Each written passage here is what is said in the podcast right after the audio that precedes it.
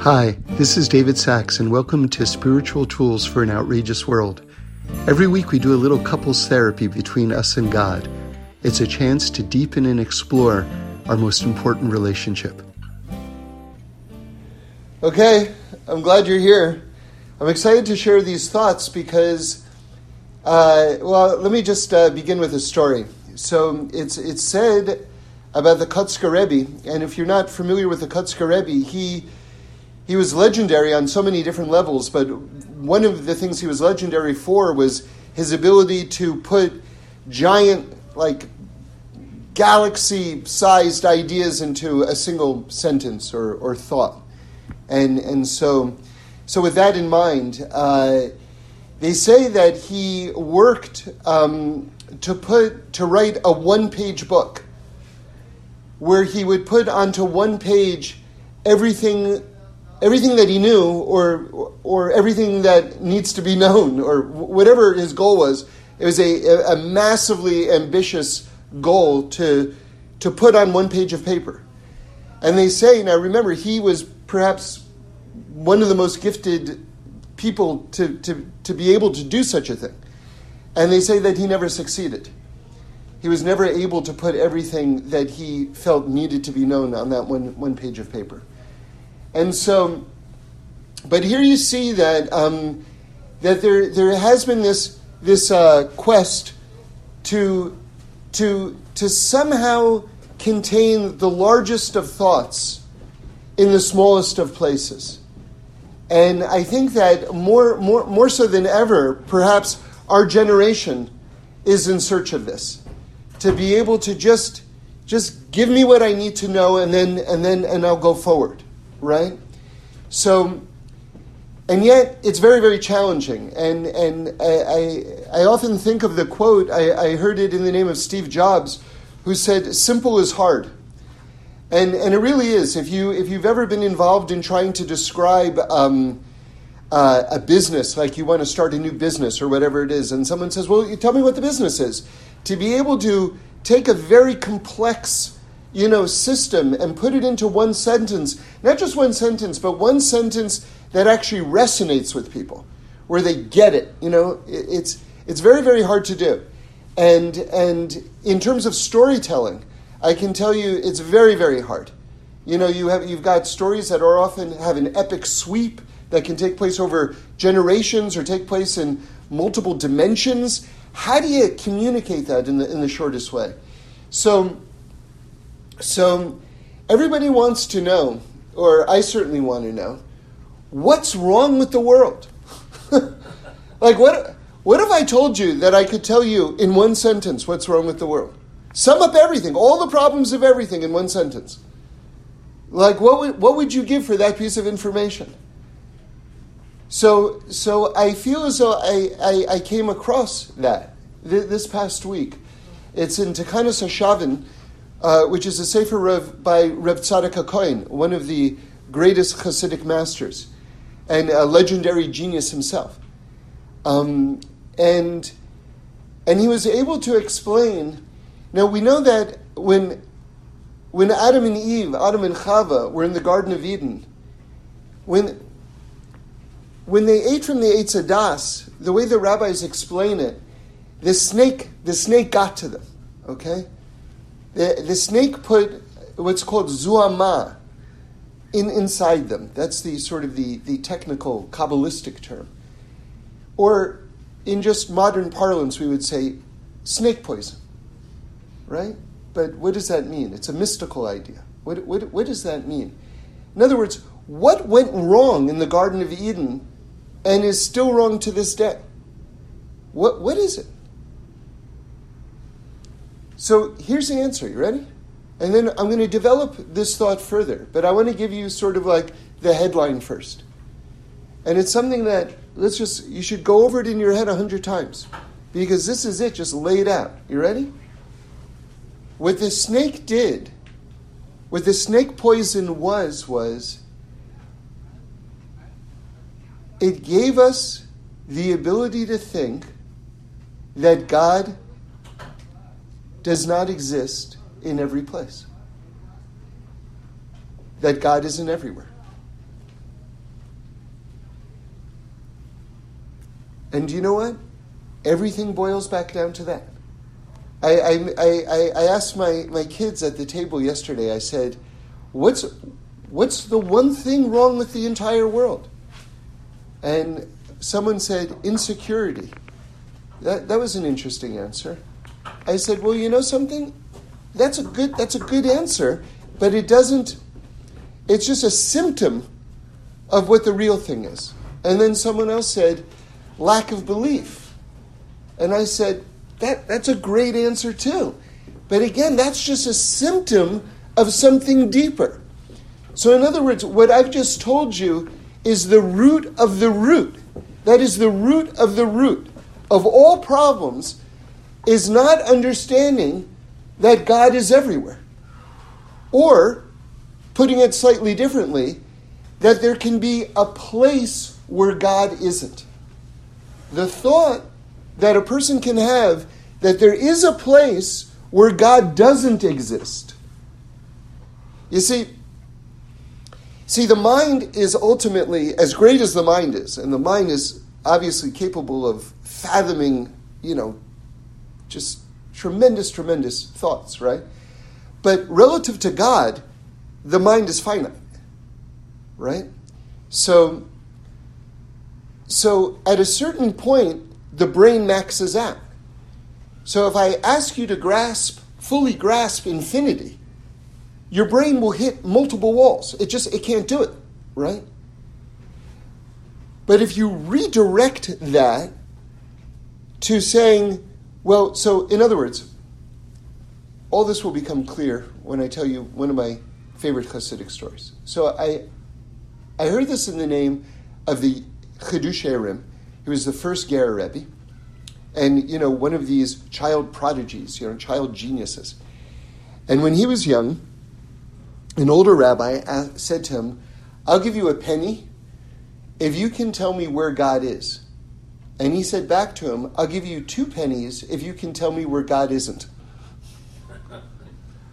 right now, I remember that was, I remember being like captivated by that story and thinking, you know that the young child got the better of the older rabbi.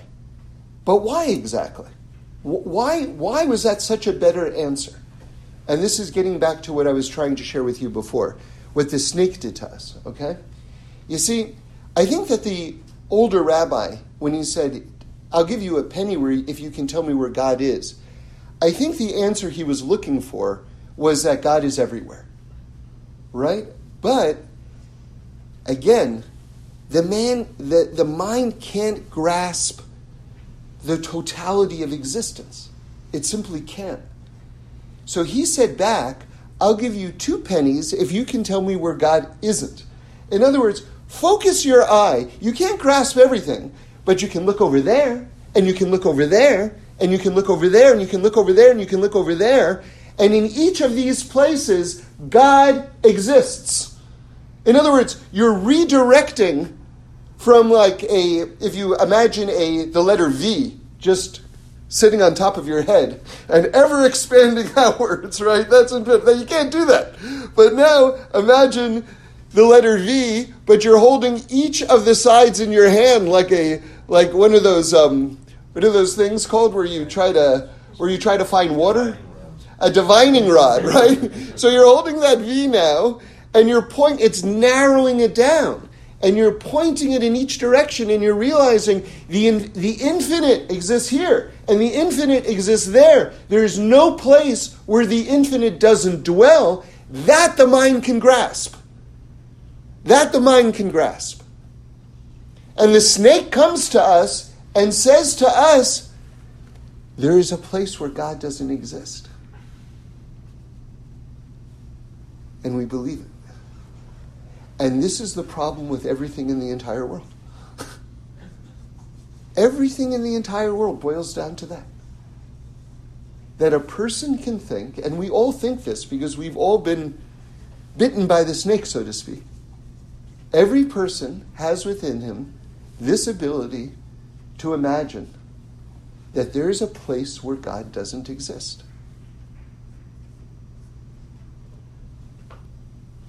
An amazing, an amazing, this is amazing. Now, let me tell you something. The Gemara says that we got cleansed from this snake bite at Mount Sinai. Okay? Now, unfortunately, it was temporary because we do the sin of the golden calf, and basically, the, the, if you study the whole incident of the golden calf, it's basically pretty much directly parallel to eating from the tree of knowledge. They're, they're very similar events. So we kind of lose it again.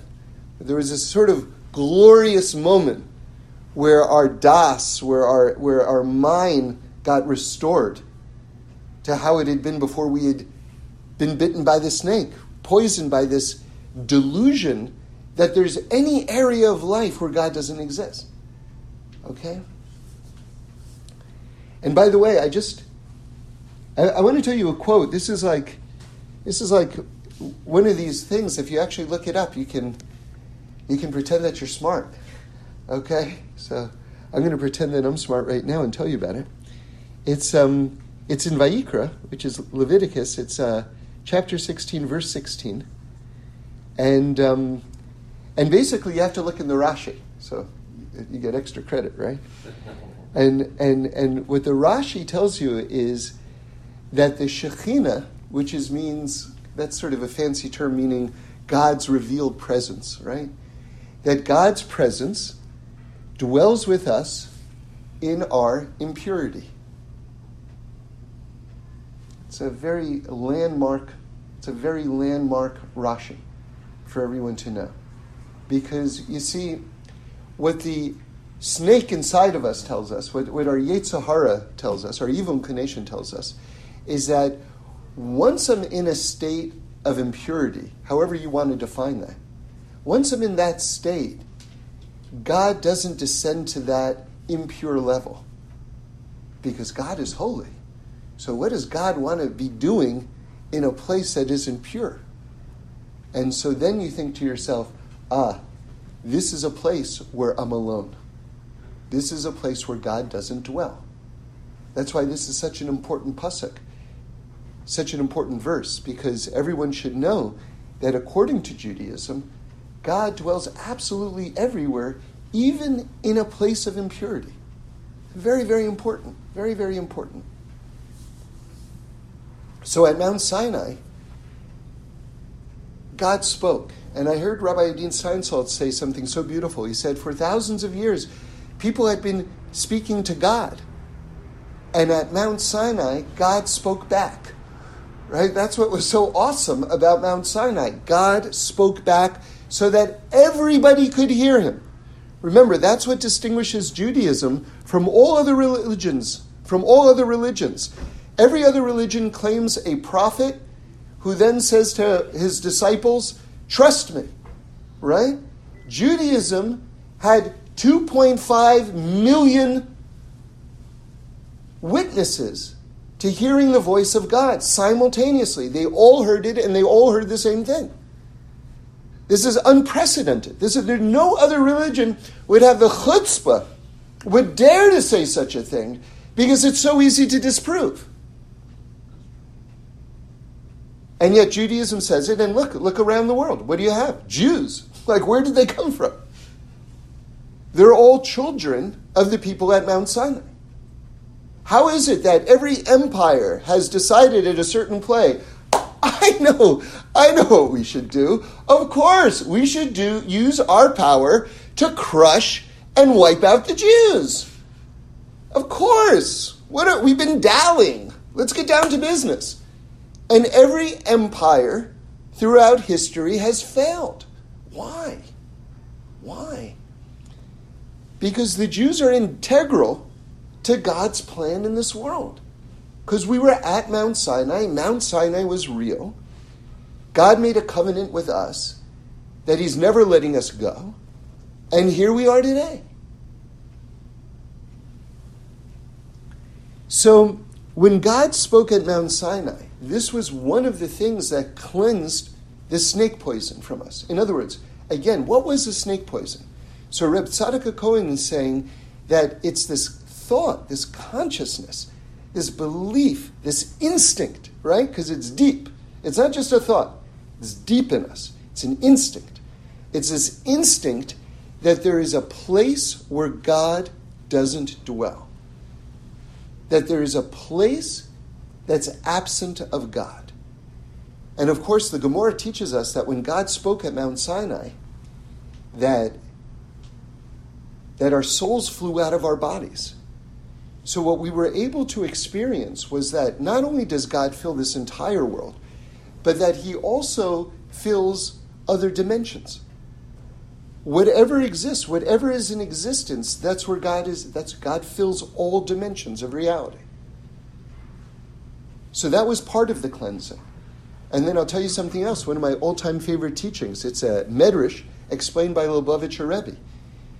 It says like this. It's a very curious idea, but brilliantly explained. That when God spoke at Mount Sinai, there was no echo. Now, what does that mean? There was no echo.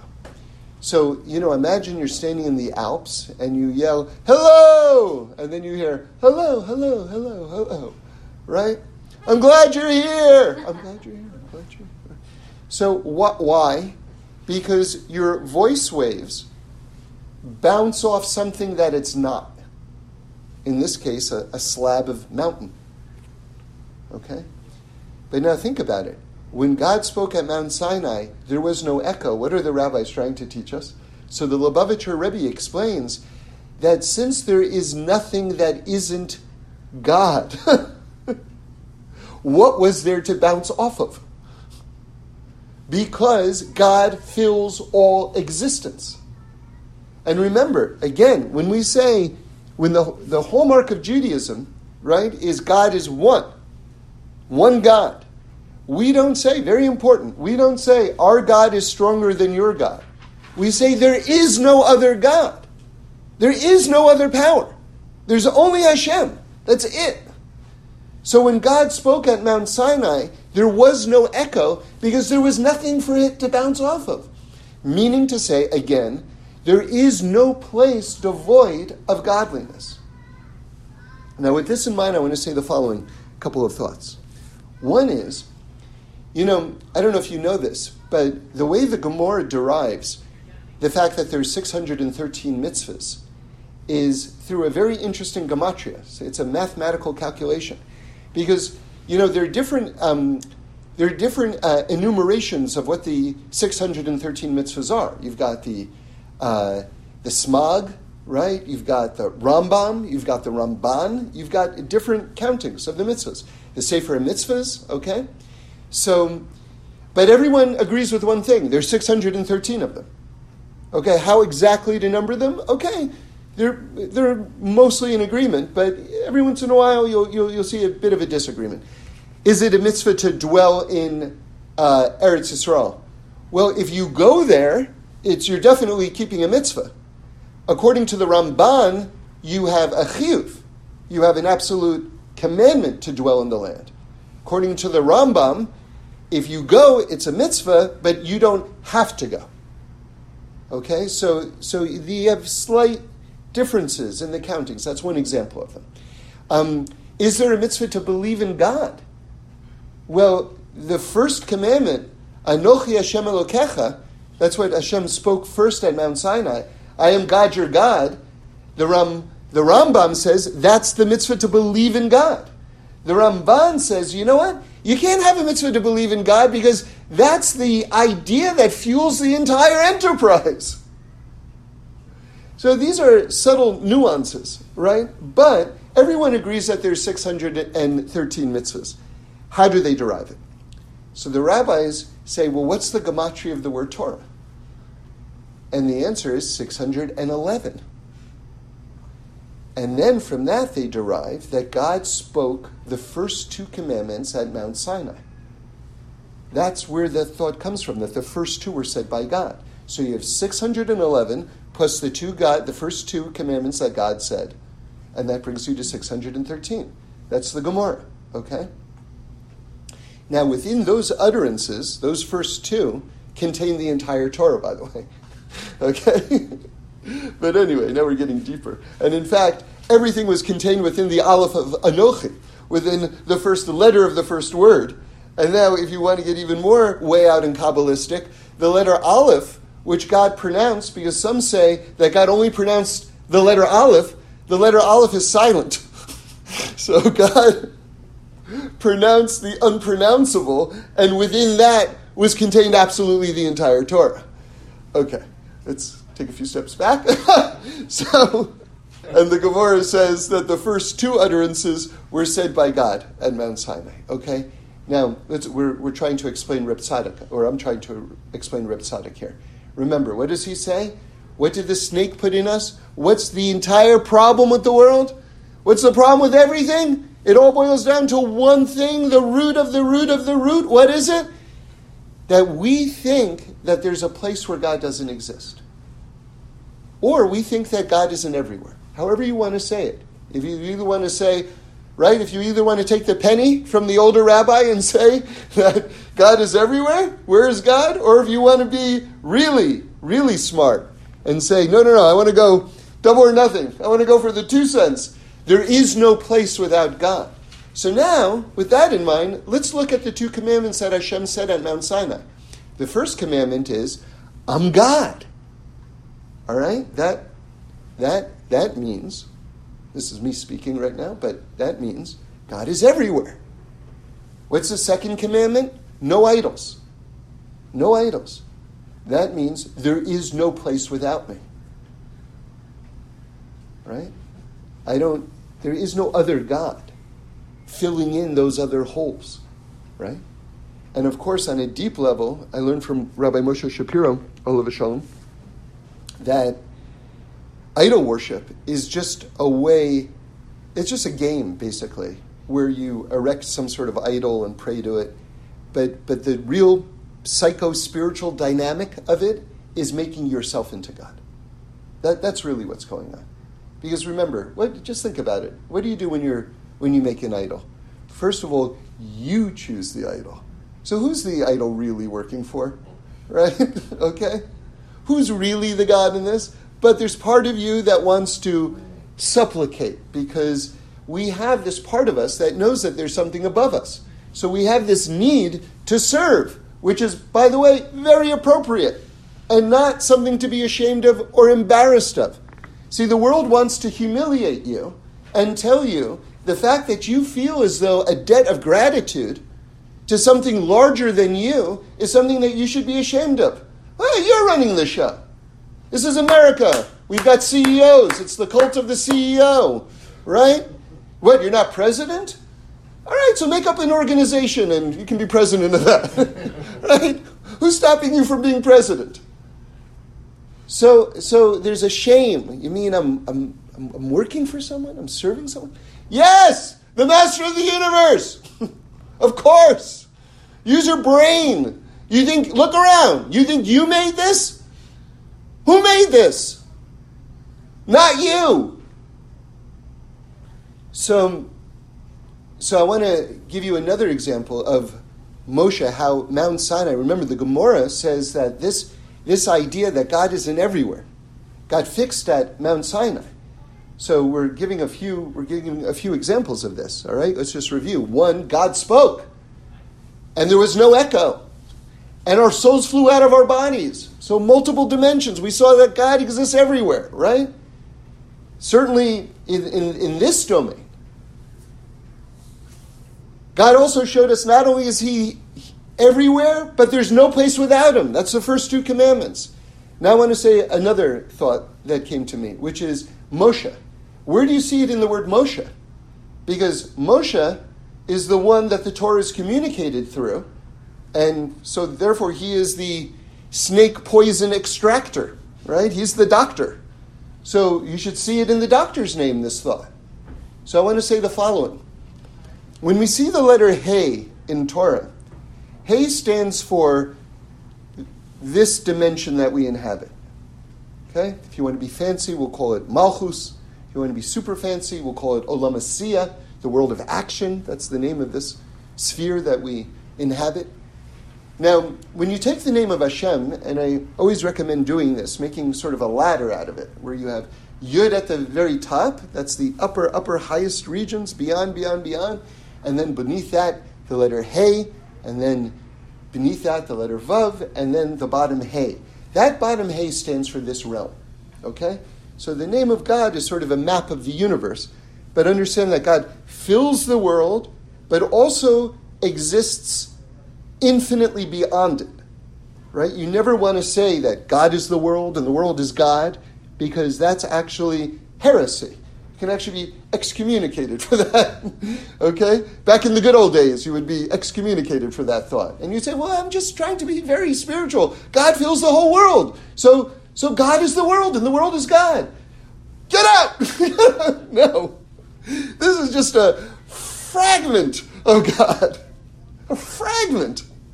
God fills the world, every aspect of the world, and dimensions beyond, infinitely beyond. Okay. But this realm is signified by the letter He, which is the bottom letter in Hashem's name. Okay? Okay, good. Now, let's look at the name Moshe. So, Moshe is Mem Shin He. And, and if you rearrange Shin and Mem, it spells Sham, which means there. So, so Moshe's name, remember, what, what are we trying to fix? The idea that God doesn't exist everywhere. We have to, we have to fill ourselves with the knowledge, bless you, that God exists everywhere, that there's no place without God. So what's Moshe's name? Sham He. There. Like, hey is this dimension. God is there. God is there. God is there. God is there. God is there. God is there. You see how the name Moshe is correcting the problem of the snake poison, right? And now, if you want to get really wild, this is more of a way out kind of thing. You know, look at the letter Mem. Its opening is on the bottom. Look at the letter Shin. Its opening is on the top. So it's pointing in every direction that God is there, right? Because that's really the essence of everything. But I want to show you more how it, it, it involves our life. Okay? Now, again, I'm drawing from Reb Tzadok HaKohen. And there are two sort of, um, there are two opposing forces, very great opposing forces um, uh, in the Torah that uh, that try to up, that try to implant this idea in us that God isn't everywhere. In other words, they're sort of emissaries of they're snake poison purveyors, purveyors of fine snake poison since the year zero. These snake poison purveyors are known by the names Amalek and Bilam. Amalek is sort of the, the nation that's at, at you know, deadly odds with the people of Israel. They, they, they seek to destroy us. Haman, the, the villain from, the, from Purim, is, uh, is from the nation of Amalek. And Amalek attacked us in the desert from the rear and just tried to wipe us out, just a sneak attack. And what Amalek is all about is the idea of happenstance or coincidence. See, do you, do you understand how coincidence ties into what we've been discussing up until now? What is a coincidence? A coincidence is by gum, it just happened. But do you understand how that suggests in a very profound, nefarious way that there was a place where God wasn't dwelling? There was a vacuum, and in that vacuum just happened to fall a green sock and another green sock.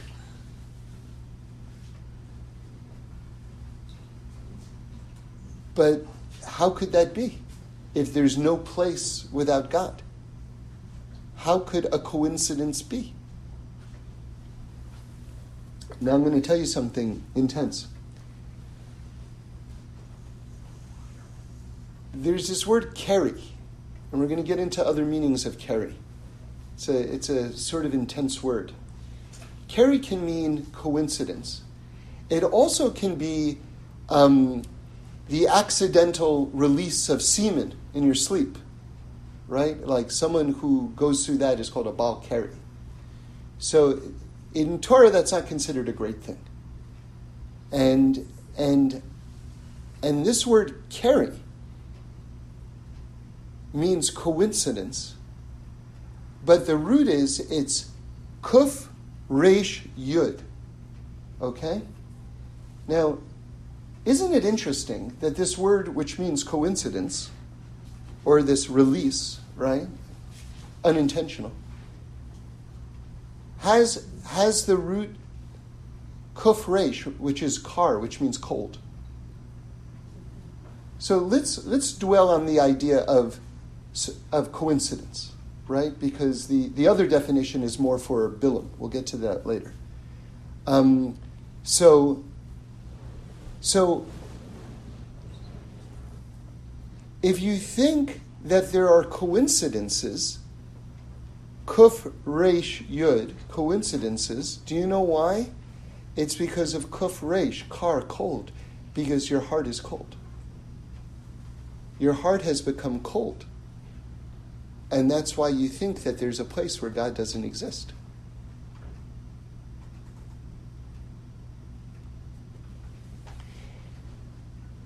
See, again, these are the most far reaching thoughts that I'm sharing with you right now. You see, I don't think, and many people say this, I'm not the only one who says this, and I say this with total respect, by the way, that everyone believes in God. Okay? Now, there will be people who will adamantly disagree with that statement. Adamantly and feel as though, adamantly to the point where they feel as though they've been fundamentally disrespected by that statement. Who are you to tell me that I believe in God? When I'm telling you, I don't believe in God. Are you listening to me? Are you respecting me? But I think if you engage someone when they're open, in private, and you're speaking about it, bless you and you're not debating, right? That's very, very important. You're not debating. You're just talking and you're just sharing. I think everyone will have a glimmer of an instance of a moment, and they don't have to use the word God. They don't have to use the word God. Where they'll say, Yes, it seems like there's something more going on however, whatever words they can muster in order to express a glimmer of that thought, every person in their own language will put it in a way that if you hear the words behind the words, they're saying there's something there. So if everyone believes, then how then then what's going on with what our initial statement was? Our initial premise is, is that people think what the snake put in us was the ability to think that there's a place where God isn't. But if you're telling me that everyone under the sun believes, then how do you reconcile those two thoughts? And so now we're back to Kar and Keri coldness and coincidence. Because what's going on is that people do believe that there is a force out there. They just don't believe that God is involved in their lives. Right? That's, that's the game changer. That's the game changer. And that's, that's the conversation that needs to take place ultimately between a person and themselves. Because I think the base level belief everyone has it's really that second stage that's the critical stage. Do you understand that God is involved in your life? And not in just in your life, in every aspect of your life. And now I'm going to tell you another, another just major, major idea from Reb Tzadok.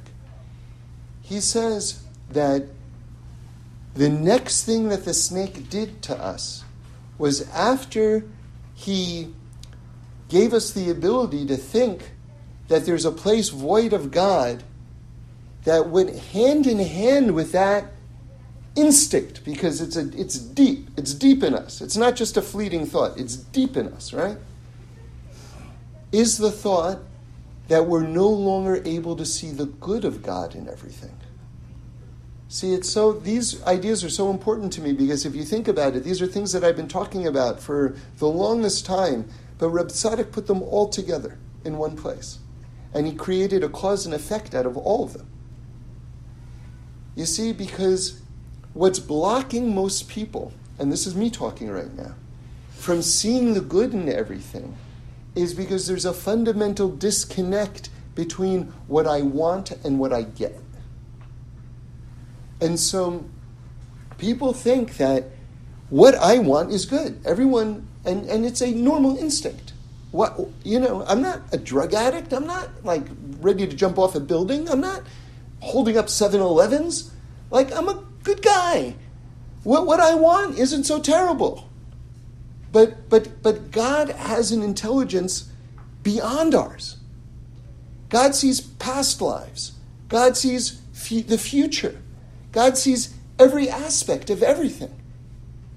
And God gives us exactly 100% of His good all of the time. But it's very, very hard to reconcile that when I'm deeply invested in something that I'm not getting. And so, therefore, I'm blinded from seeing the good. Now, remember, let me define good for you, because it's very important that, we, that, that we're speaking the same language. There are two types of good. And I would redefine it and put it in these terms there's good and there's sweet. Okay? Now, you know, if, if you hang around Jewish circles on, on Rosh Hashanah, on the New Year, people will re- wish, wish you a good, sweet year. They always throw in the word sweet. And of course, we have a very, excuse me, very famous custom to dip an apple in the honey on the first night of, uh, of the New Year, of Rosh Hashanah. So, what's this whole idea of the honey, like sweet? It sounds like very childish, like, oh, it's cute, you know, honey, sweet, you know. But no, it's, it's actually very, very deep. You see, you have good and then you have sweet. What is sweet? Sweet is revealed good. See, there's like, wait a second, you got married to the person you wanted to get married to? That's sweet. That great. You, you, you just got that job you've been working so hard to get? That, that's what we would call revealed good. That's sweet. But everything is good. Even the good that the entire world will call bad.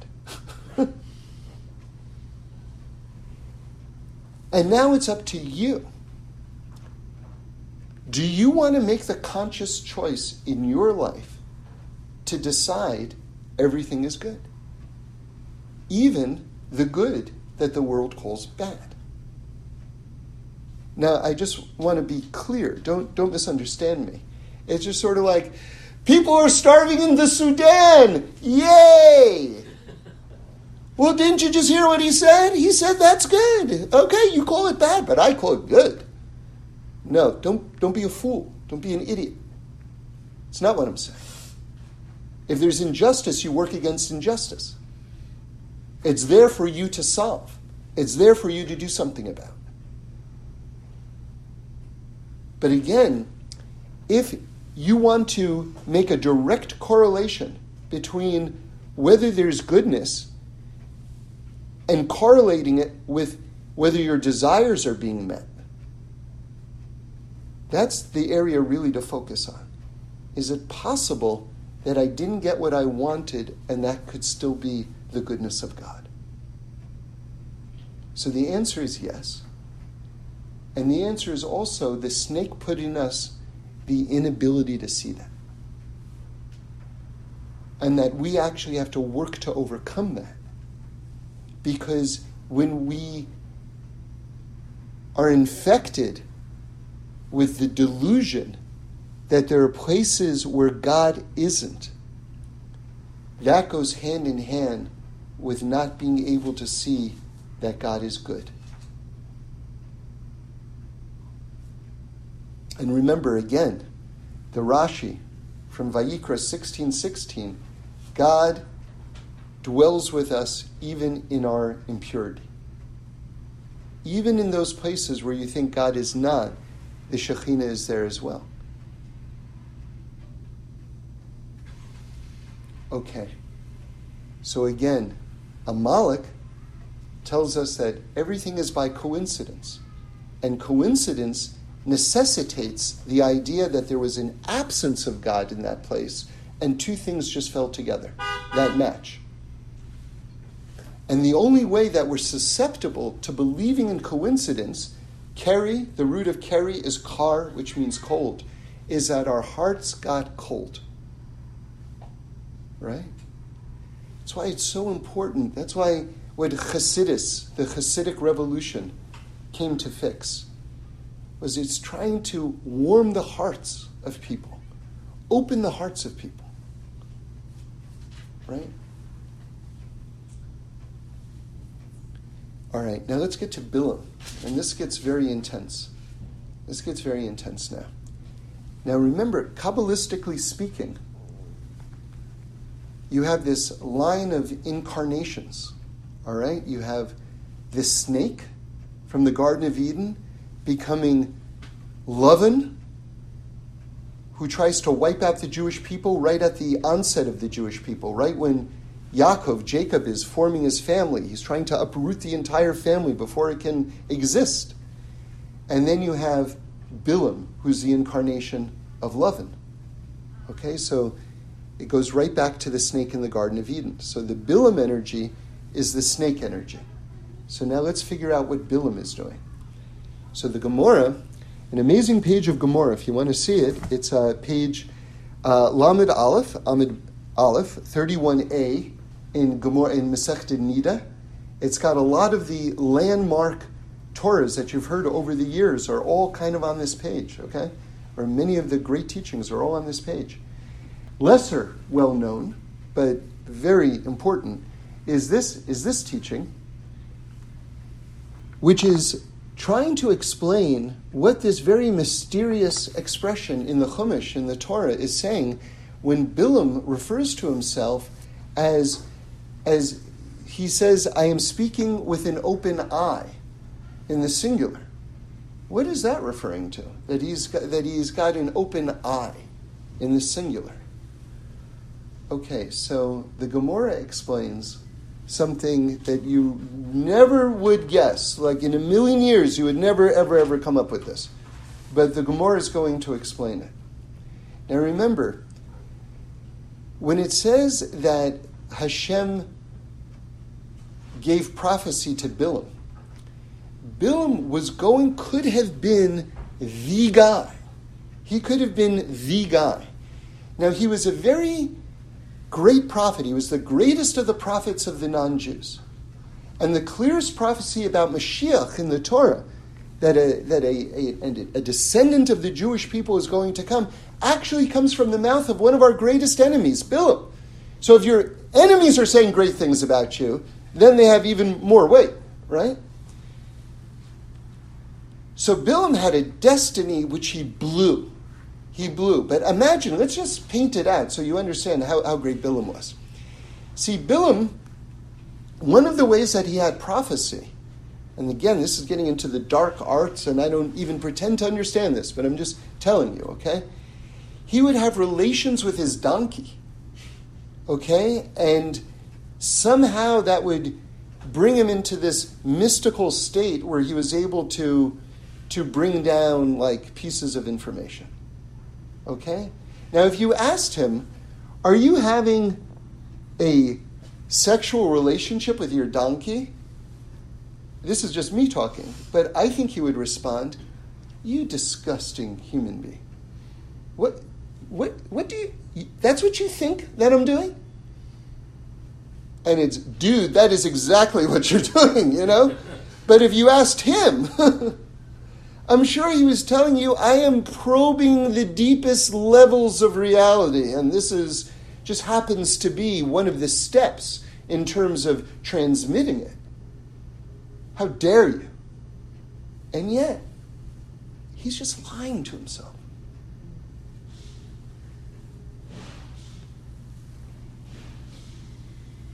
So, Bilam was a debased personality. But that was going to be, had he fulfilled his destiny, an aspect of his actual greatness. Because you see, from that place of having done everything under the sun, he could have come to the rest of the nations of the world, and everyone would have related to him. The lowest of the low. Anyone, like the biggest gangster, would have been able to relate to him. And he could have said, Hashem is real. There's one God. It's the God of the Jewish people. Let's all unite. We're all God's children. Let's all unite. And he would have been able to do that. Understand? He, because of his lowness, he would have been able to rise to such a great place, and everyone would have connected with him. The lowest of the low would have connected with him. But he was too self interested. In the end, he wanted what he wanted. And it's so twisted. Just read Parshas Bilam, one of the most amazing and most accessible things. Like, he asks God, Should I do this? And God says, No, you shouldn't do it. And then he says, Are you sure I shouldn't do it? And then God says, Well, if you want to do it, you can do it. Do you see how twisted it's already getting? He already asked God, Should I do it? God said, No, don't do it. But God, are you sure I shouldn't do it? Well, if you want to do it, you can do it. You see how God takes you in the direction that you want to go. So again, if you said to him, You're just serving yourself, he'd say, I'm talking to God. Did you do I have to quote what God said to me just a second ago? He's not talking to you, right? He's talking to me. And he just said to me, if you want to go, you can go. Ah, but what about that first conversation you had with him?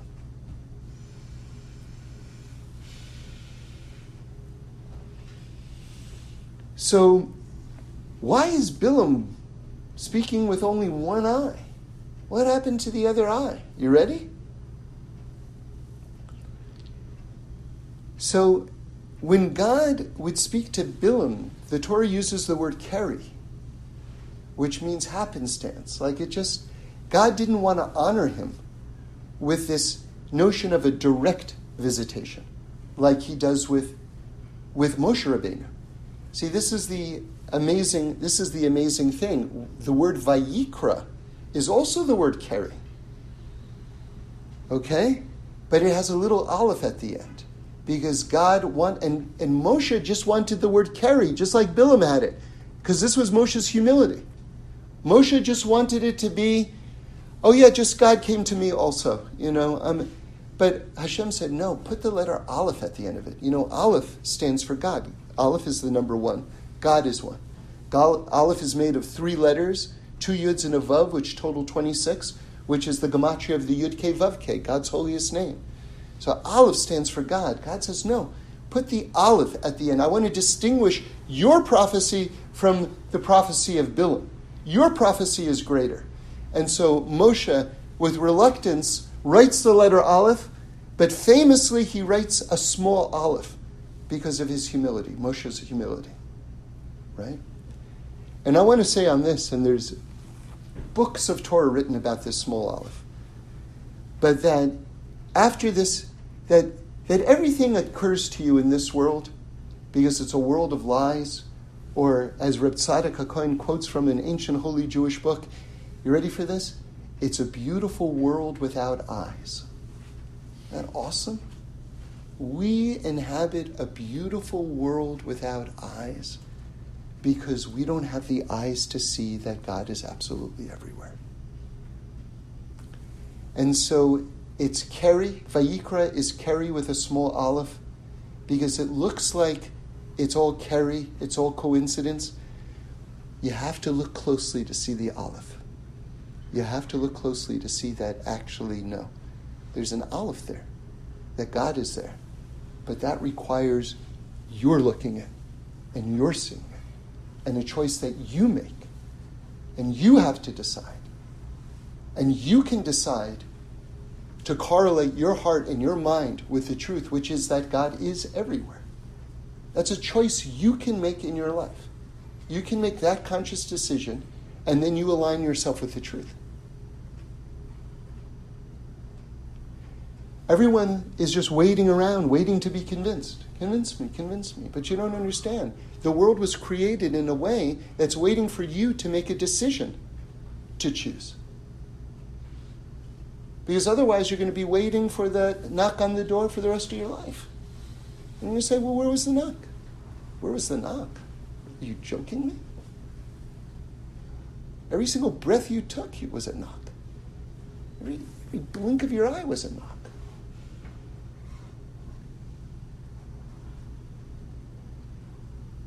All right, so why does he only have one eye? So now get ready. We said that Keri also stands for sperm, if you will. I'll say Zera from now on. That's the more Torah term for it, okay? So Bilam, in his expanded consciousness, which he had, that was legitimate, that was real. In his expanded consciousness, Bilam was looking at the Zera of Israel meaning to say, in this heavenly sphere where conception takes place on a mystical level, he was watching the Zera, and he was watching the Zera as it as it meets the egg, as it as as as conception takes place. And he saw that Hashem is watching the same thing. That Hashem is also supervising this level of creation and is actively involved in this level of creation. And Bilam says to God, Hashem, the Holy One, is it appropriate for you to be viewing such things? Now, again, this is me talking, but this is your classic case of projection. Bilam, in his perversion, is looking at Hashem supervising the creation and propagation of the world, of the nation of Israel, of the destiny of existence. And he's projecting his own filth on God. And God blinds him. Meaning to say, God is saying, You think you're seeing, but you're not seeing. So, what is God looking at? So, I'm telling you from the Gemara God is, is, is waiting for another tzaddik to come into the world. That's what it says. God is taking such pleasure that another righteous, holy person is about to come into the world. And by the way, so you say, well, how do you define tzaddik? Like a rebbe? Right? A tzaddikus? Is that what we're talking about? So if you look earlier in the page, it talks about how when every single one of us is born, man, woman, every single person, when we're born, an angel comes to us at the moment of our birth and makes us swear that we'll be righteous that we'll be a tzaddik. So it's talking about every single one of us. So, so now let's take a few steps back. And then the Gemara goes even further. It says, Who got your parents together to begin with? That was also God. Now, that's intense. Let me put it together and we'll finish up. The snake wants to tell you that there's a place where God doesn't exist. That's the root of all the problems in the world. The Torah is coming to fix that. Right? The Torah is telling you, like the name of Moshe, Shamhe, God is there, God is there, God is there, God is there. Amalek wants to tell you that there's such a thing as coincidence in your life. But that just means keri and kar. That just means that your heart has become cold. Open your heart. Sing, dance, go to the aquarium. Do what needs to be done. Take a crowbar. Do something. Watch a cat video on YouTube. Do what it needs to be taken to open up your heart. Now, Bilam wants to tell you, you ready for this? Listen to this escalation. Unbelievable. Not only are the things in your life a coincidence, but you're a coincidence. That God, that God wasn't looking or shouldn't have been looking or was looking in a strange way when you were conceived. No. No, your conception was the holiest thing in the world, and God also brought your parents together. Meaning, God has been planning for and anticipating your arrival into this world long before you even appeared on the scene. God was planning and arranging for your arrival in this world, for you to do what you need to do. Thanks for listening. We do this every week, so join in again next Sunday for a new podcast where we explore the amazingness of life. And review us and send in any comments or suggestions. I'd love to hear them.